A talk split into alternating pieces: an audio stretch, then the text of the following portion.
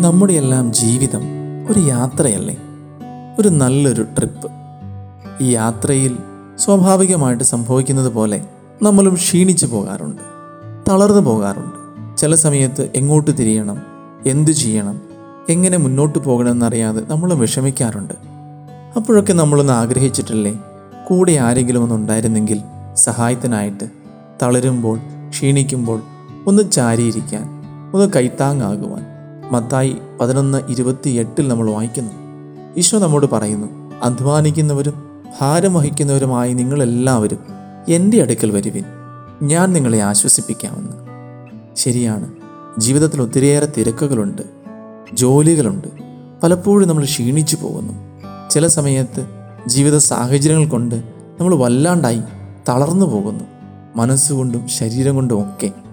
അപ്പോഴൊക്കെ എവിടെയെങ്കിലും ഒന്ന് ഒരു ആശ്വാസം കിട്ടാനായിട്ട് നമ്മൾ കൊതിക്കുന്നുണ്ട്. അതുകൊണ്ടാണ് പലപ്പോഴും വ്യക്തികളിലേക്ക് നമ്മൾ ഓടിച്ചെല്ലുന്നുണ്ട് ഒരു ആശ്വാസം കിട്ടാൻ ഒരു കരുതൽ കിട്ടാൻ. അല്ലെങ്കിൽ ചിലപ്പോൾ വസ്തുക്കളിലേക്ക് നമ്മൾ പോകും. കമ്പ്യൂട്ടർ ആവാം ഇന്റർനെറ്റ് ആകാം മൊബൈൽ ഫോൺ ആകാം മറ്റ് വിനോദങ്ങളാവാം. ചിലപ്പോൾ പല ദുശീലങ്ങളിലേക്ക് വരെ നമ്മൾ ചെന്നെത്താറുണ്ട്. അപ്പോഴൊക്കെ അപ്പുറത്ത് നിന്ന് കർത്താവ് കയരം വിരിച്ച് പിടിച്ച് നമ്മോട് പറയുന്നുണ്ട് കുഞ്ഞ് ഇങ്ങോട്ട് വാ. നീ എത്ര വിഷമിച്ചാലും എത്ര സങ്കടപ്പെട്ടാലും നിന്നെ ആശ്വസിപ്പിക്കുവാൻ നിന്നെ ധൈര്യപ്പെടുത്തുവാൻ നിനക്ക് താങ്ങാകുവാൻ ഞാനുണ്ട് ഇവിടെ. ശരിയാണ്. ഞാൻ തളരുമ്പോഴും തകരുമ്പോഴും ഞാൻ വീഴാതിരിക്കാൻ ആദ്യം ഓടിച്ചെല്ലേണ്ടത് എന്റെ ഈശോയുടെ അടുത്തേക്കല്ലേ. എത്രയെത്ര വചനങ്ങളാണ് ബൈബിളിൽ ദൈവം നമ്മോട് പറയുന്നത്? ഭയപ്പെടേണ്ട ഞാനില്ലേ കൂടെ. തളരണ്ട സംഭ്രമിക്കേണ്ട.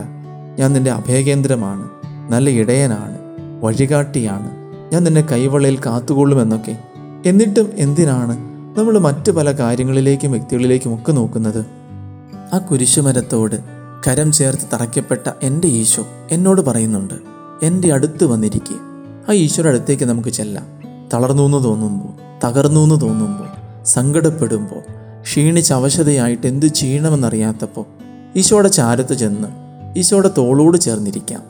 ഈശോയുടെ ചെവിയിൽ നമ്മുടെ സങ്കടങ്ങൾ പറയാം. ധൈര്യപ്പെടുത്തണമെന്ന് ശക്തിപ്പെടുത്തണമെന്ന് ഈശോട് പറയാം. എന്നെ ചങ്കത്തോട് ചേർത്ത് നിർത്തി.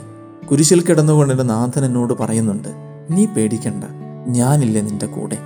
ഈ നോമ്പുകാലം നമ്മുടെ ജീവിതം ഒന്ന് റിഫ്രഷ് ചെയ്യാൻ റിന്യൂ ചെയ്യാൻ റീചാർജ് ചെയ്യാനുള്ള സമയമാണ്.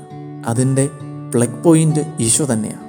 ആ ഈശോയുടെ അടുത്ത് ചേർന്നിരുന്ന് ഈ നോമ്പുകാലം നമ്മുടെ ജീവിതം ക്ഷീണവും തളർച്ചയും എല്ലാം മാറ്റി നമ്മുടെ ഈ ജീവിതയാത്രയിൽ ഉണർവോടും ഉത്സാഹത്തോടും കൂടെ മുന്നോട്ട് പോകാൻ നമുക്ക് സാധിക്കട്ടെ.